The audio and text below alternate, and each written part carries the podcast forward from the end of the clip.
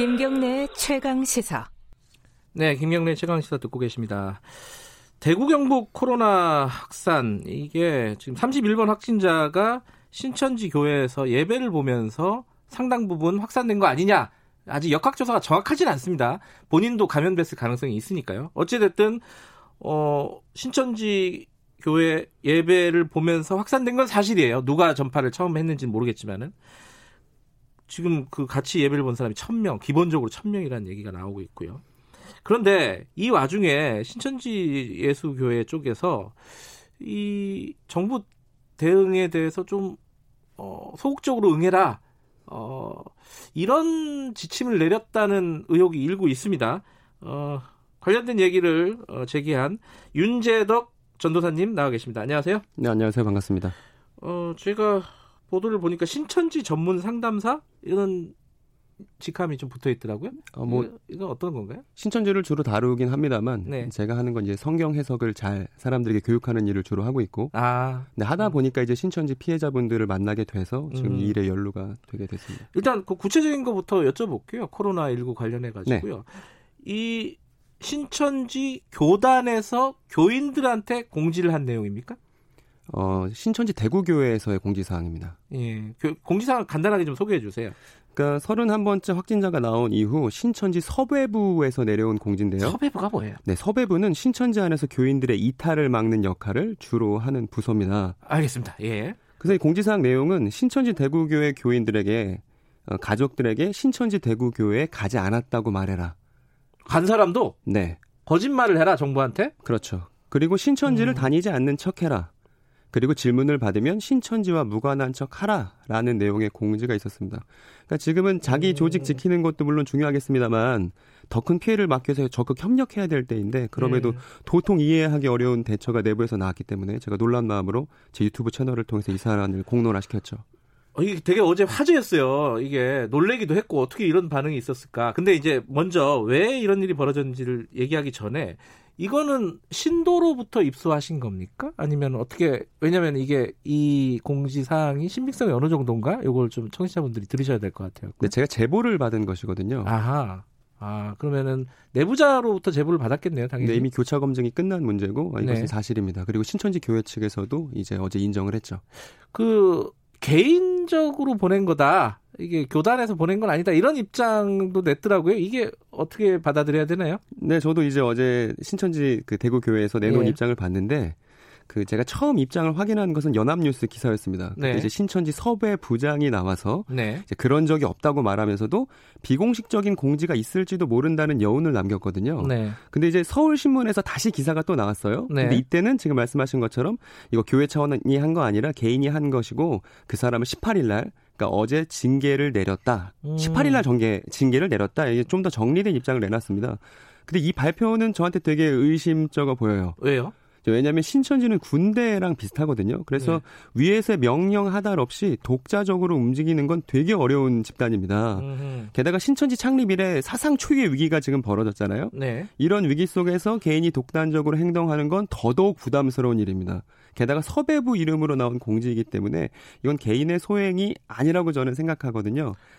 공지문에 섭외부라는 이름이 들어가 있습니까? 네네. 아하. 게다가 그 공지 올린 사람을 이제 18일 날 징계했다고 했는데 제 영상이 18일 밤 늦게 올라왔습니다. 그리고 제 영상 올라오기 전까지는 이런 공지가 문제시 되었다는 소식을 제가 내부로부터 접수한 게 없어요. 그리고 만일 징계를 정말 했다면, 정말 징계를 한 것이라면 신천지 최초 입장 발표가 그런 적이 없다일 수는 없다는 게 거죠. 이제 개연성이 있는 것이죠. 예, 무슨 말씀인지 알겠습니다. 그런데 하나 의아스러운 거는 신천지는 그냥 교회잖아요. 그리고 이렇게 방역 코로나19랑은 관련이 없잖아요. 그 안에서 그냥 발생했을 뿐인 거고 뭐 교회 때문에 발생한 건 아니고. 그런데 왜 거짓말을 하면서 아까 이 조직을 지킨다고 했는데 이 거짓말을 하면 조직이 지켜지는 건지 이게 잘 납득이 안 돼요. 이렇게 구도를 잘 모르니까 간단하게 설명해 주세요. 아마 많은 분들이 되게 의아해하실 수도 있겠다는 생각이 듭니다. 그리고 이제 교회 하니까 이제 일반 교회와 신천지 교회로 혼동하시는 분들도 많이 계신 것 같아요. 근데 이제 2단인데 뭐 신천지는 다른 교회를 이단으로 보지 않습니까? 물론 그렇습니다만. 네. 근데 이제 네. 외부의 시선으로부터 자신들을 감추려는 이 신천지 방식은 신천지가 처음 생기고 나서 지난 36년 동안 계속 이어진 거예요. 감춘다. 네. 자기가 예를 들어 신천지 다니는 걸 감추는 네, 게 외부에 감추는 거죠. 이걸 그래요? 신천지 전문 용어로는 모략이라고 하는데 예. 이 신천지 교리 자체가 외부 언론이나 유튜브 같은 외부 소리를 차단하고 내부 조직을 지키는 일에만 몰두하도록 그렇게 네. 만들어져 있습니다. 게다가 신천지는 교주의 교리를 믿지 않으면, 교주의 교리를 믿으면 네. 죽지 않는다고 이제 가르치기 때문에 병에 걸리는 일이 대단히 부정적으로 그 안에서 치부가 됩니다. 아하. 그래서 처음에 확진자가 나타났을 때만 하더라도 신천지 지도부나 확진자 모두 이것을 밖에 적극적으로 알리기보다는 쉬쉬하고 예. 교인들 입단속하고 이 문제가 확진자 한 명으로 지나가기를 바랬던 것 같아요. 네. 근데 그 결과는 신천지가 그간 고집해온 자기 조직을 지키려는 그 폐쇄성 때문에 국가 방역망에 커다란 구멍을 내게 된 것이고요.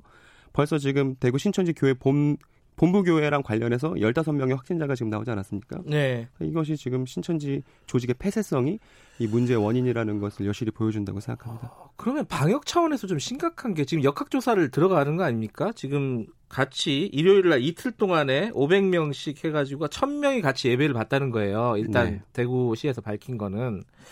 그런데 그 1,000명을 역학조사를 하게 되면은, 그럼 당연히 물어볼 거 아니에요? 당신 몇 월, 며칠, 몇 시에, 신천지 교회에 가서 예배를 받느냐? 그럼 아까 네. 말씀하신 대로 하면은, 아니요, 저 안 갔습니다. 이렇게 얘기할 확률이 높다는 거예요? 그러지는 않을 것 같습니다만, 예. 좀 제가 우려되는 걸 좀 말씀을 드리면, 예. 일단 지금 대구에는 12,500명 넘는 신천지 교인들이 있고요. 그 중에 8,000명이 지금 문제가 터진 대구 신천지 교회에 모여 있습니다. 아, 교인이 8,000명이군요. 네, 이게 예. 신천지 총회 발표를 근거로 한 것이기 때문에 이건 네. 주장이 아니라 사실이고요. 예. 당국의 실태 파악에 가장 문제가 되는 것은 앞에서 말씀드린 것처럼 신천지라는 조직이 갖는 폐쇄성, 예. 그리고 이제 더불어 신천지가 갖는 신천지 외부에 대한 적대감이라고 저는 생각을 하거든요. 네. 근데 이제 오늘의 이 사태를 신천지 지도부는 저는 이제 신천지 교인들과 신천지 지도부를 분리해야 된다고 말씀드리고 싶어요. 어허. 그러니까 마녀사냥이 되면 안 되고 네. 그냥 신천지 교인이라고 해서 우리가 혐오의 대상이 되면 안 된다고 생각하거든요. 네. 다만 이제 신천지 지도부가 이제 어제도 공지를 냈는데 네.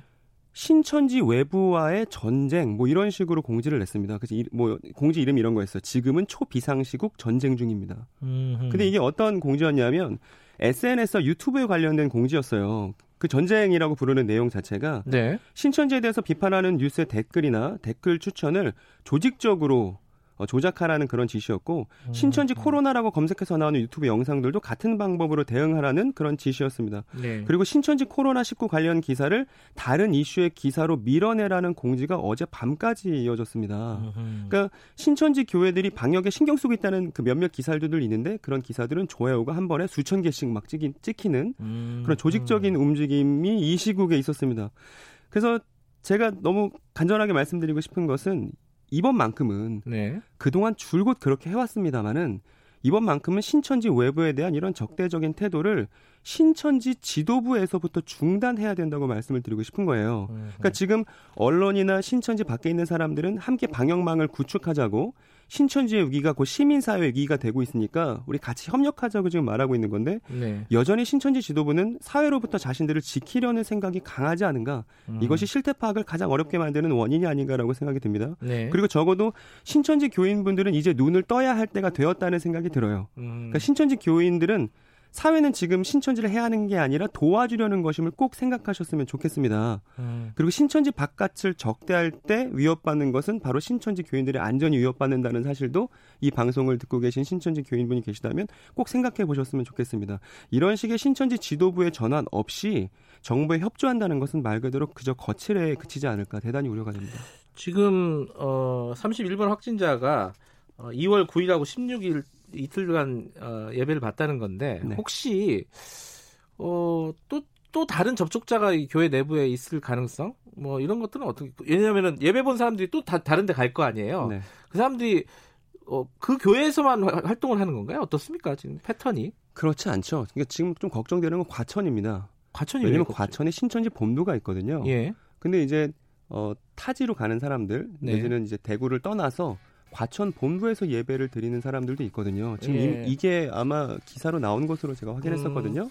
그러니까 타 지역에도 이 확진자와 접촉했던 사람이 갈 수 있다. 아하. 그래서 신천지 조직에 대한 지금 이해가 필요하다. 이 예. 문제 대처를 위해서. 그러니까 방역 당국도 이런 조직에 대한 이해를 바탕으로 해서 어떤 추적을 해야 되지 않을까라는 생각이 드네요. 오늘 말씀 감사합니다. 네, 감사합니다. 윤재덕 전도사였고요. 김경래 최강시사 오늘 여기까지 하겠습니다. 내일 아침 7시 20분 다시 돌아옵니다.